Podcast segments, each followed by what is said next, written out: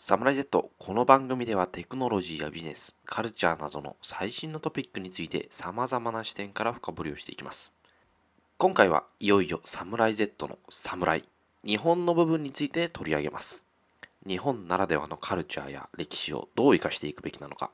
日本の政治はどうあるべきか、そして私たち Z 世代に求められることについてディープダイブしていきます。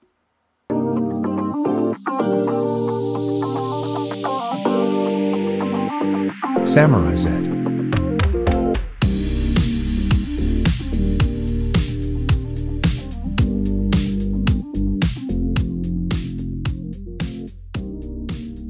い、えー今回は第15回ということで、日本の未来についてざっくりですね、今日は話していこうかなと思うんですけど、すごいざっくりしたテーマですね。はい。なんか周平さん、あの、日本について考える機会があったということで、そうなんです。大学の友達で、インド人の友達と最近話をする機会があったんだけど、すごいこう日本の文化、歴史に興味を持っていて、うんうん、で、その古事記を読んだりとか、その戦国時代とかの歴史、えっと、もともとナルトを見るところから始まって、うん、で、こう、侍とか忍者とかっていうところに興味を持って、そこからこう、日本の歴史とかに入っていったっていうふうに本人は言ってるんだけど、うん、その、日本の歴史ってすごいユニークだよねとか、その、欧米のこう、ウェスタンに対になるこう強さがあるよねとかっていうふうにすごいこう認めてくれてるような話をしててで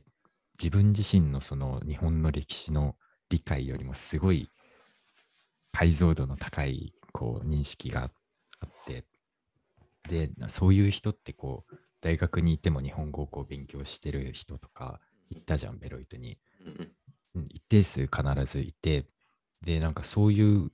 ァンみたいなのを今の日本ってあんまりこう、生かしきれてないんじゃないかなっていうふうに思って、うんうんうん。で、そのインド人の友達はもういつか日本に行きたいっていうふうに、もう2、3年前から言ってるんだけど、まあコロナもあったりとか、で、そもそもビザがこう取りづらいとかっていうのがあって、で、なかなかこう叶ってないんだけど、なんかそういう日本のの今ある文化、歴史の生かし方みたいなのをなんか考えてみたいなと思って、うんうんうんうんうんそうだよね。日本はやっぱり長い歴史、トータルで見ればずっとうん、日本なわけで、で、加えてやっぱり文化、そういう意味でも文化もあれだし、あとアニメとか漫画とか、うん。そういうあのコンテンツを持ってるっていうところは、やっぱりその一定数引きつけるあのポイントにはなってるなっていうのは思うんだけれども、確かにそれは生かしきれていないっていうのは、うん、その通りだと思うけれども、どううんどうしたらいいんでしょうね。どうしたらいいんだろうね。なんか、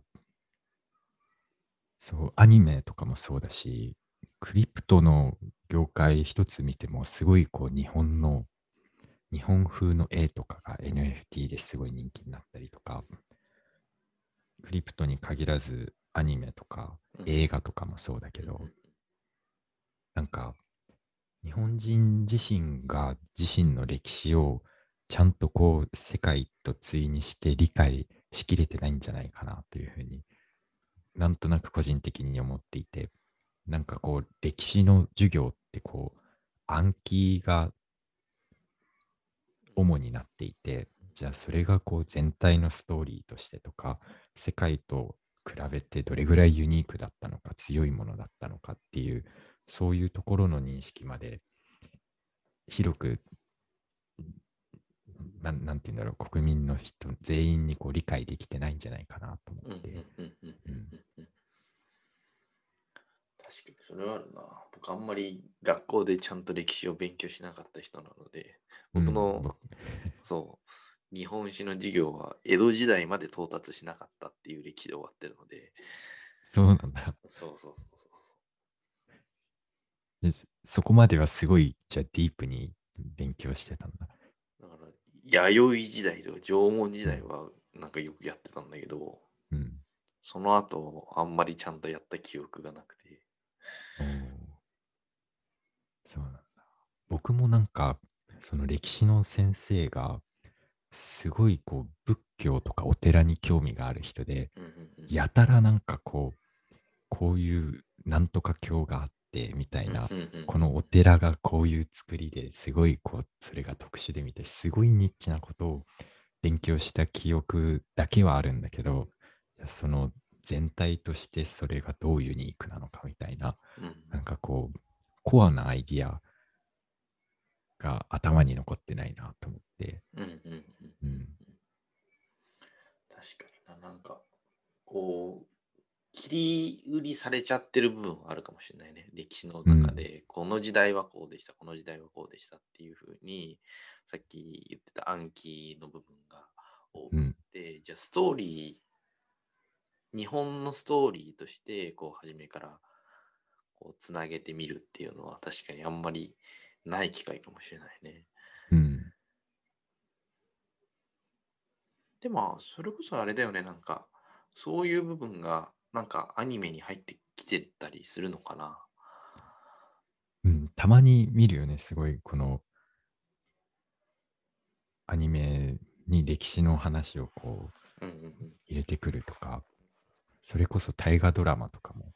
こうストーリーとしてすごいうまく作られてるけど、大河ドラマとか見る？ユうスケ大河ドラマは見ないね。全然見ないよ。そうだよね。う。うんん。だけどまあ、なんだろうね、そういう、なんか日本、これは日本人だからなのかわからないけど、日本の中で完結させようっていう思考がもしかしたらあるのかもしれない。うん、そうだね。うん。やっぱりなんか1億何千人と何千万人といて、そこで一定の大きな市場があるから、アニメやるにしても、うん。そういうじゃあ文化を発信しましょうってなっても、ある程度、その日本だけで完結しても、需要と供給のバランスがある程度あるから、っていうのは、その文化とかに限らず、スタートアップとかでもなんかいろいろ言われたり、うん、してるけど、その部分はもしかしたら、マインドセットとしてあるのかもしれない。うん。なるほどね。その、こう、開国するとか、うんうんうん。その日本だけでいいんだみたいなマインドセットを取り払うにはうんどうしたらいいと思これはね、これは難しい問題だと思ってて、特になんか、今の岸田政権って、う。うん。すごく鎖国に向かってるじゃん。うん。なんだけど、鎖国する上をするほど、支持率が上がるんだよね。そうだね。うん。なので、国全体がそういうマインドになってるのは、なぜかというと、もしかしたらそのせ根本の政治の部分、うん。あの、高齢者がこう、票いっぱい持ってて、コントロール、ちゃんと投票行ってっていうところももしかしたらあるのかもしれないし、うんそれこそ、その、上に、こう、あの、年齢が上がれば上がるほど保守的になるようなイメージが僕の中にはあるから、うん。そういう部分も含めてなんか、開国するならば、うん。その根本のところを変えていかなければいけないのかもしれないな。うん。今そう言われてこう考えてたんだけど、なんかその、こう年が、年齢が上がっていくほど、ちょっと保守的になってっていうふうに言ってたんだけど、なんか逆にこう年齢が上がるほど、その良かった時代の日本を知っている人が多くて、逆に年齢が下がるほど、その経済がダメでこれから縮小していく一方だみたいな、ちょっと諦めムードみたいなうん。認識が国に対してあると思うんだけど、その、なんかコンテンツとしてこのすごい強い部分を知ってるのは上の層なんじゃないかなと思って、確かに。うんうんうん。だからなんかそれをこうどうやってコンテンツとして活かしていけるかみたいな、そこに知識は上の年代にあるんだけど、みたいなうんうになんとなく今思った。確かにな。うん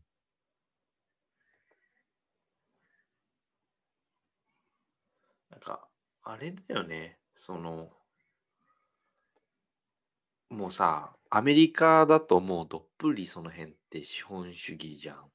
うん。というのは、その、いかにこう、外に広めるか、売り上げの伸ばすかっていうところに、こう、注力をしてるイメージがある。うん。ディズニー、ディズニーとかもそうだし、マーベルもそうだし、あのーそういうところは見られるけど、じゃあ日本のコンテンツってそういうの意外とやってるのかなって見たときに、まあ、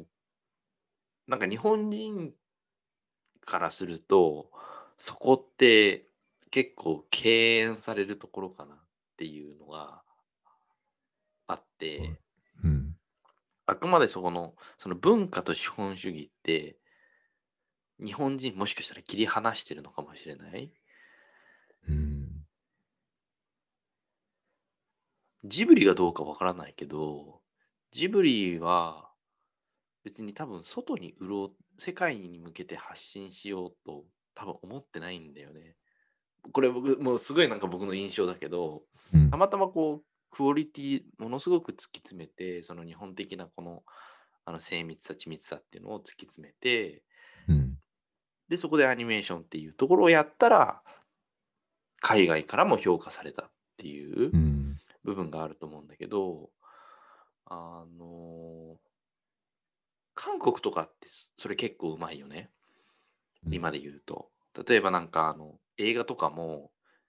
結構賞を取ってたりするし、な何年か前になんかあったよね。アカデミー賞かな。あったし、ネットフリックスのあのイカゲームもそうだし、えーアイドルグループだって今もう本当に世界中にファンがいるような状況なんだけど、うんそこをなんか日本との違い、大きく、大きな違いとしてはうん。あるなって今話してて思った。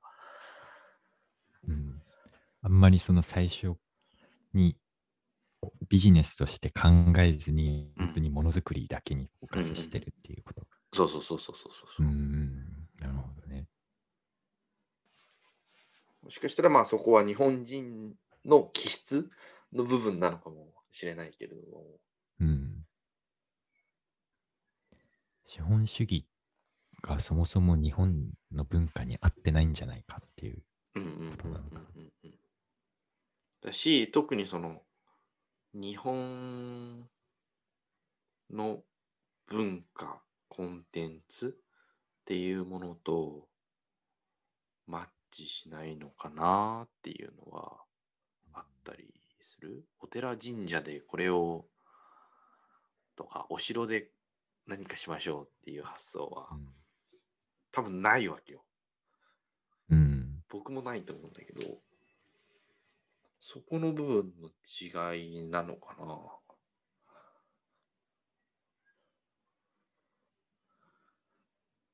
何なんでしょうね。新しい資本主義にこれは組み込まれるんですかね。なのかな。コンテンツ。せっかくね、コンテンツ持ってるから、例えばメタバースとかでもさ、これうん日本がやっぱり強みを発揮できる場所ではあるはずなんだよね。うん。だけど今、うん、なんか出遅れてる感じは否めないから、うんなんかそういう部分でも日本のこう、もうちょっと世界に向けて戦える部分はあるような気がする。で、それをこう、どうしていくかっていうのが今後の課題なのかな。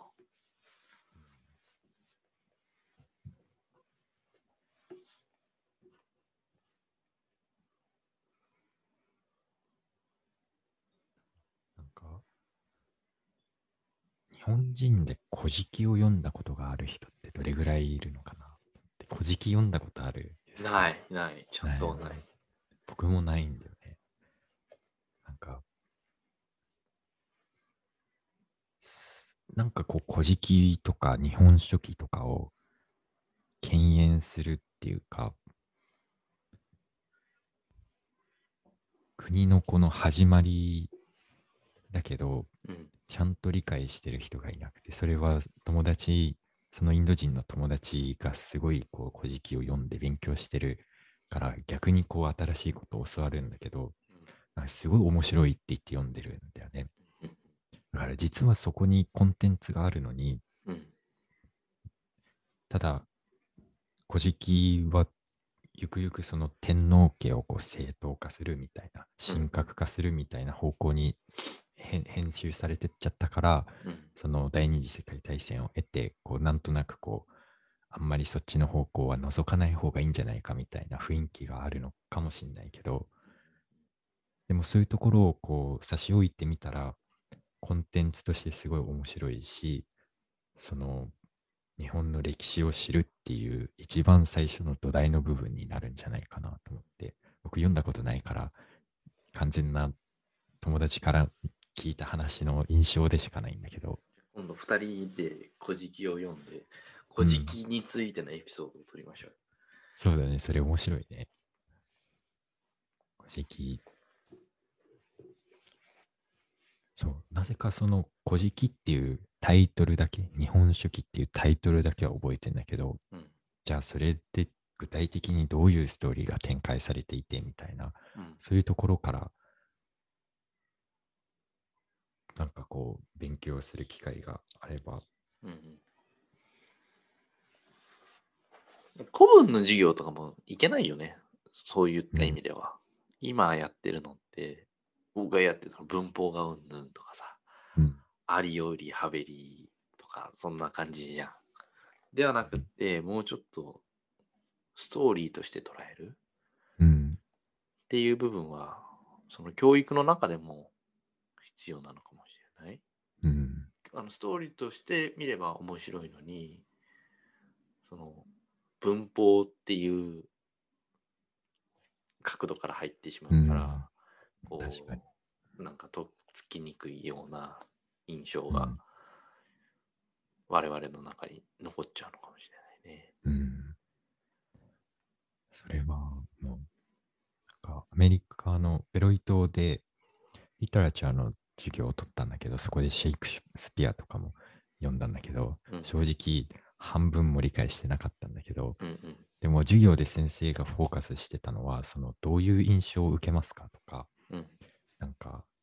こう、それこそその文法がこういうグラマーを使っていてみたいな話は一切なく、うん。なんか、こういうインディケーションがあってとか、こういう描写があるから、こういう気持ちが、こう、強調されてますよね、みたいな、そういう、こう、話としてまず楽しむみたいなところから入ってたのがすごい印象的で、うん、確かにそれを聞くと、古文の授業、日本の古文の授業とはだいぶ違ったものだったなと。確かに。それは絶対ある。うん一旦なんか、そのカルチャーとか文化の部分を置いといて、こううん。日本はこう今後どうなっていくか、うん、あのぜひ周平さんの意見をいただきたいんですけれど。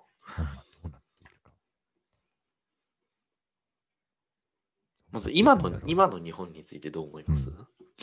うん。日本はかなり内向きになってるし、うん、やっぱりお年寄りを向いた政策になってるのは一般的にも言われてるけど、思ってて、下り坂一方なんじゃないかなっていうのが8割方の印象で、ただ一方でその活発に新しい技術を理解していこうっていう政治家もちらほらいるから、うん。若干の希望も持ちつつ、でも個人としては、この日本に根を張って、こう、世界と戦うっていうのは難しいんじゃないかなと思ってる。なんかまず日本の政治が変わらないと僕日本は変わらないような気がしてて、うんこれ結構いろんなところで多分言われてると思うけど、うん菅さんって仕事人だったのね。うん。デジタル庁立ち上げたし、携帯電話料金も引き上げたし、あ引き下げたし、あと、あの医療費の負担も高齢者上げたし、みたいな、いろんなことやってんだけど、支持率下がっちゃったんだよね。うん。で、岸田さんは、巷で検討士って言われてるんだけど、検討し。検討士。あの、株クラ民の支持率は3%らしいんだけど。そう。なんだけど、全体で見ると株価、あ、違う株価じゃない、支持率上がってるんだよね、うん。岸田さん。で、この仕組みが変わらない限り、日本って変わらない気がする。この今のこの仕組み、その政治家でもちゃんと仕事した人は評価されずに、うん仕事しない人が評価されるみたいな、いう部分がある限り、日本ってなんか、その日本だけではなくって、世界の中での日本のプレゼンスって、どんどん下がってくると思うんだよね。だから今、例えばさ、その、さっきのカルチャーの面で言うと、日本に来たい外国の人っていっぱいいると思うんだよね。うん。なんだけど、でしかも今円安だから、もうアメリカ人とかいっぱい来たいと思うんだよ。めちゃめちゃお買い得だから、ね。そうそうそうそう。うんなんだけど多分、今年の夏も多分、そんなに賑わわないと思う。あの、ボーダー開けない。ちゃんとあこう、フリーに開けないし、多分マスクもずっと日本人つけてるし、みたいな感じで、なんかそういう機械損失がこう続けば続くほど、その世界から日本ってのはなんか取り残されていくんじゃないのかなっていうのはうん。思ったりする？これちらっとどっかで言ったかもしれないけど、あの、国際会議とか日本人が出れないみたいな。あの、コロナの。外に。そうそうそうそうそうそうそうそう。で、そうすると、世界の人たちが集まってるんだけど、日本人はいなくって、日本のプレゼンス、日本人のプレゼンスって、どんどんどんどん下がっていくっていうのは一つあると思ってて、そこの仕組みを評価しちゃってる、今の日本人って。うん。なので、ここの政治のシステムが、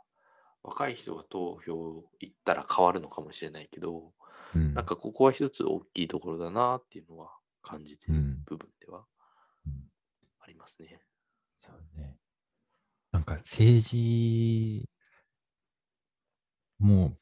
うすごい、そこも変わんないといけないと思うんだけど、その政治の仕組みを変えるのもすごい難しいなと思ってて、今例えば政治家になりたいっていう人って多分そんなにいないと思うんだよね。優秀な人だったらうん政治家として日本を変えていくんじゃなくて、それよりも効率のいい方法って絶対あって、うん政治家になると、まず給与もそんなに高くないし、うん。で、なんかこう手当があってもそれをいちいち開示しなきゃいけないし、うん。むしろ手当を減らせみたいな、うん。どんどんどんどんこう、日本をこう引っ張っていってほしいのに、なんかこう貧乏にさせる方向に、うん。政治家を貧乏にさせる方向に持ってって、こう、なんかこう足を引っ張るじゃないけど、なんか、優秀な人にはこう、大きい金額を払ってでも、いい仕事をしてほしいはずなのに、なんかそこをケチるようになってるから、だから政治も変わんないしっていう、こう、負の循環があるように思ってて、それを、なんか、日本全体の雰囲気みたいな感じになってて、どうやってこう、好転させればいいのかなっていうのをたまに考えるんだけど、うん難しいなと思って。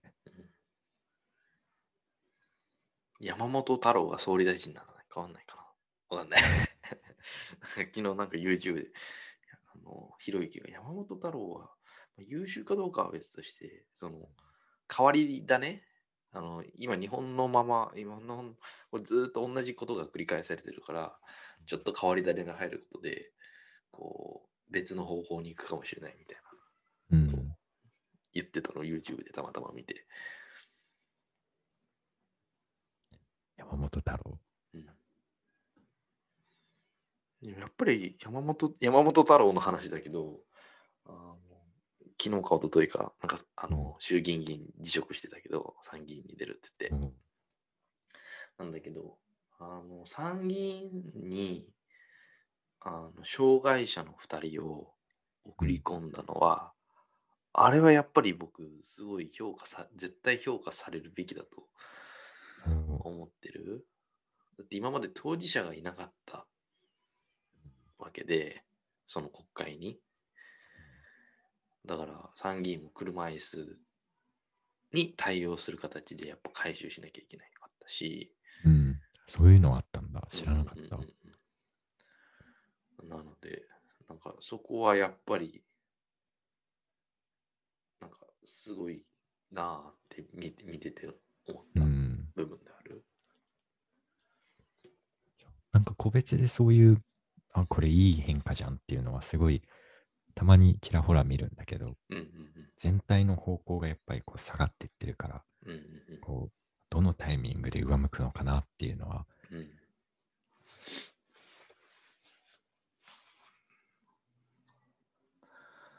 どうなんだろうね。日本日本が遅れてるところって多分いっぱいあって、うん。なんか今、今、障害の話が出たから、ちょっとなんか似たような話で、例えばジェンダーの問題とか、うん。まあ多分同性婚は無理だろうし、今の、うん。今の政権、じじ自民党が多分政権にあり続ける限り、おそらく無理だろうし、あの、その、カルチャーの部分でも、例えばなんか海外だと、僕、授業でアイデンティティメディアっていう授業を大学の時取ってて、そのうん。アイデンティティ、例えばレイスとかジェンダーとか、そういう部分から、えっ、と、映画を見るみたいな授業だったんだけど、おうで、あの、例えば、じゃあトランスジェンダーの人が出てきますとか、えっ、と、X ジェンダーの人が出てきます。あジェンダーニュートラルうんの人が出てきますってなった時に、やっぱ、すあの、評価される作品っていうのは当事者の人が演技してる。うん。あの、自分のプロナウンが they, them の人が演技をしてるってのがあるんだけど、で、じゃあ、あの、えっ、と、セクシュアリティもストレートではないですっていう人がその役を演じてるっていうのがあったりするけど、日本ってまだそんなに多分そこって全然進んでなくって、うん。あのそれもやっぱり外で、あの、海外で評価されない僕一つの理由、そういうね、もしテーマだったらあるなと思いつつ、なんか遅れてるところっていろいろあると思うんだけど、うん。逆に周平さんの目から見て、世界に比べて日本が進んでる、リードしてる部分ってなんかうん。見えたりする？それは、ハード的な面になるけど、うんうんうん。その、街が綺麗とか、はいはいはいはい。なんか食べ物が美味しい、健康的とか、うん。あのーすごい細かいけど、あの、ウォシュレットが普及してるとか、なんか技術面、ハード面でいいことはすごいいっぱいあると思う。交通機関が安全とか、はいはいはい。うん、安全、治安がいいとか、うん、それは、その友達、インド人の友達もすごい言ってて、うん。うん、逆になんかす、なんでそういう、僕としてはすごい基本的なことだと思うんだけど、うん。あん外行っても殺されないとか、うん。脅かされないとか、安全きれいっていう基本的なことだと思うんだけど、世界1、2のアメリカとかでそれが実現してないのはなんでなんだろうなってすごい思うんだよね。うんうんうん。ちょっとオフトピックになっちゃうんだけど、うん。まあ、単純に文化の違いなのか、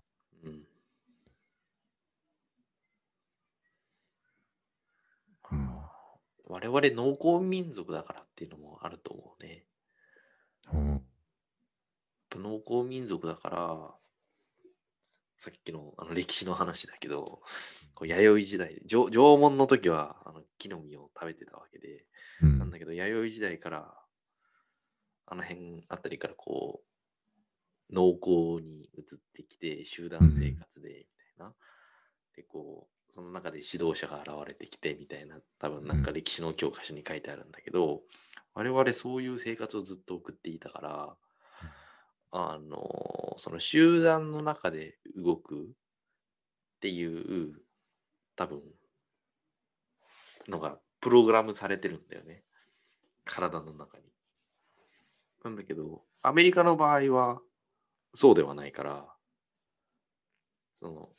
カルチャーの話で言うと、コレクティビスティックで集団的なのか、インディビジュアリスティックうん。で個人主義なのかって言ったら、アメリカってやっぱり個人主義の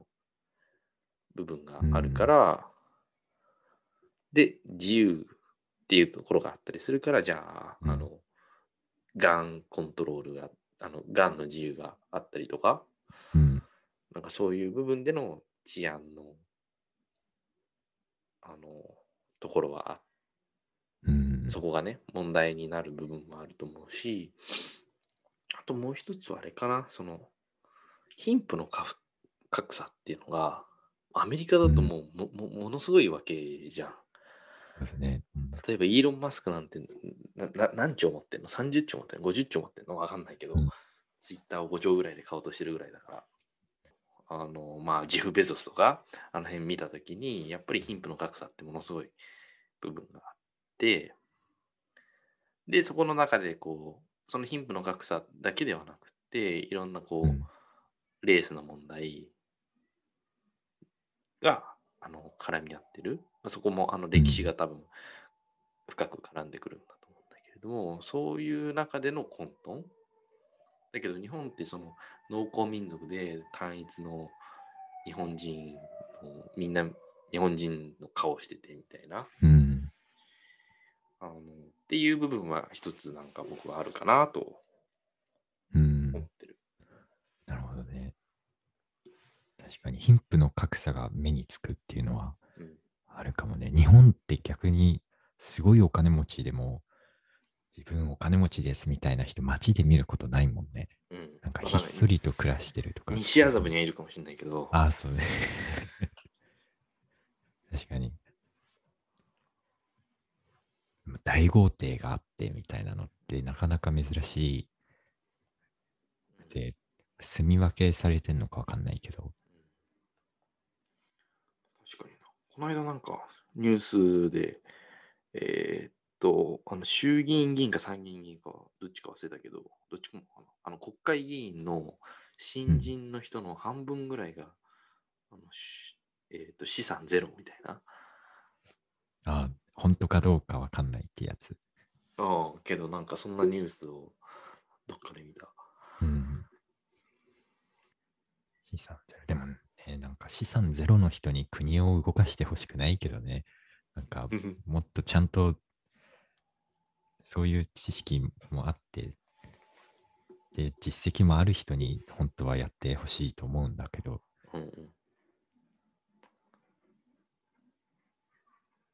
なんかこう庶民派みたいな人が 愛されるんだよね。うん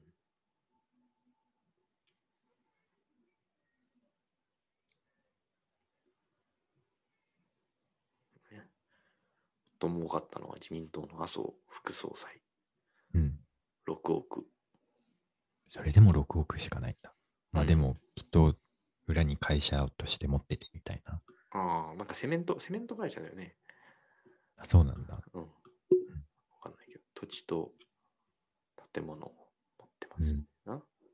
さっき出た山本太郎代表は0円と報告してます。マジか。本当なのかなっ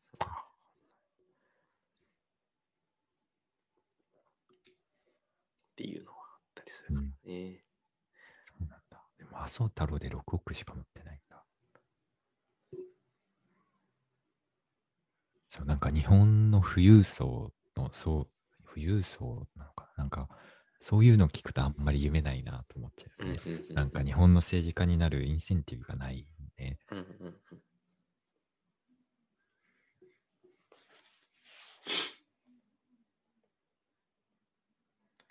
職業政治家がやっぱり多いから、そこはどうなんだろうね。アメリカもそうなのかな。バイデンってずっとね、あの公職にいて、多分な何年ぐらい ?40 年ぐらいいる？もうちょわかんない。もうちょっといるか、30、うんそそれぐらい多分いると思うんだけど、でもまあ、今、なんかいろいろ支持率、ね、下がってるし、まあ、インうんインフレの問題とかもまあまあまああったりはするんだけれども、うん。それと比べて、じゃあトランプはどうだったかな、また、まあまあ、これはちょっと別の話にはなるけど、うん。そういうなんか政治、なんか政治のシステム今度、なんかいろいろ話してもいいかもね。うん。これは勉強しなくちゃだね。うん。政治うん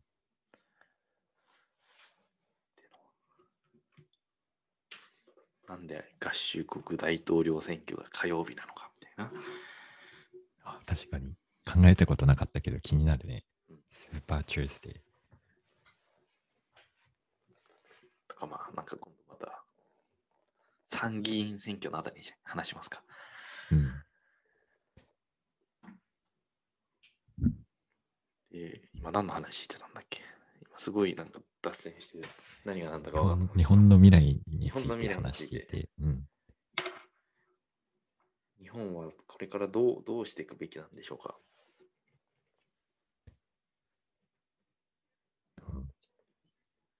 個人的には、すごいこう、悲観的になっちゃうけど、僕はどうしようもないと思っていて、うんうんうん。僕個人ができることってなかなかないと思うから、全体の流れを変えるっていう。だから僕個人が頑張って、で、それで周りでさらに頑張ってっていう、そういう波紋みたいに広がっていけばいいかなとは思うんだけど、うんうんうん。でもこう、一度できてしまったこの気流を変えることはできないと思うから、っうんうんうんうんていうのが僕の個人的な意見。なるほど。うん。ゆうすけは逆になんかこう、こうしたいとか、なんかある？うわ、そんなにないかなってうんいうのはある。多分内側からやるのはちょっと限界があるなと思っていて、うん。外から揺さぶるとかうん。あるとしたら、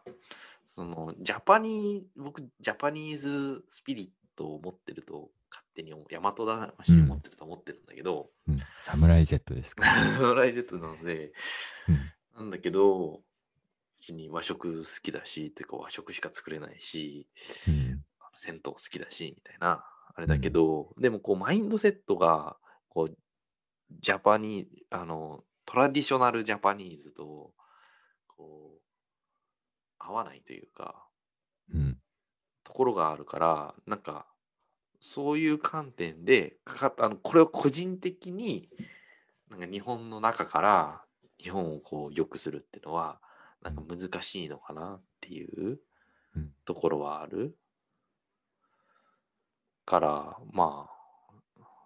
そうだね、外から揺さぶるしか、僕がね、うん。変えるとしたら、変える意思があるかどうかは別として、うんあのもし変えるとしたら、そういう方がいいのかなって思ってるかね。うん。だから、うん金融資産のほとんどはドル建てだし。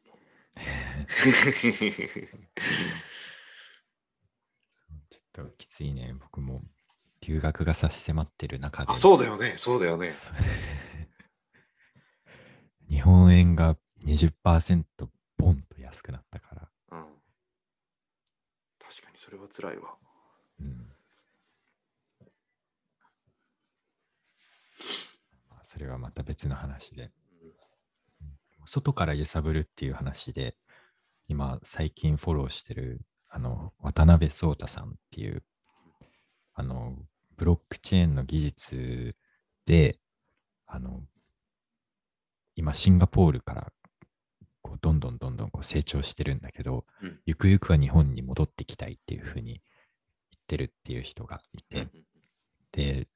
それこそその外からこう働きかけるの一例だなと思って、これ次回のあの話でも取り上げたいなと思うんだけど。じゃあ、その辺をじっくり次回、Web3 に絡めて話しましょうか。うん。じゃあ、えーでは今回は第15回目ということで、えー日本の未来についていろいろお話をしました。はい。ちょっと暗い、暗い、暗い話が多かったかもしれないんですけど、あのうんこれから、じゃあどういうふうに日本を盛り上げられるのかっていうことについて、また次回以降、掘り下げていけたらなと思います。そうですね。はい。はい。それではまた次回お会いしましょう。はい。ではまた。Thank you.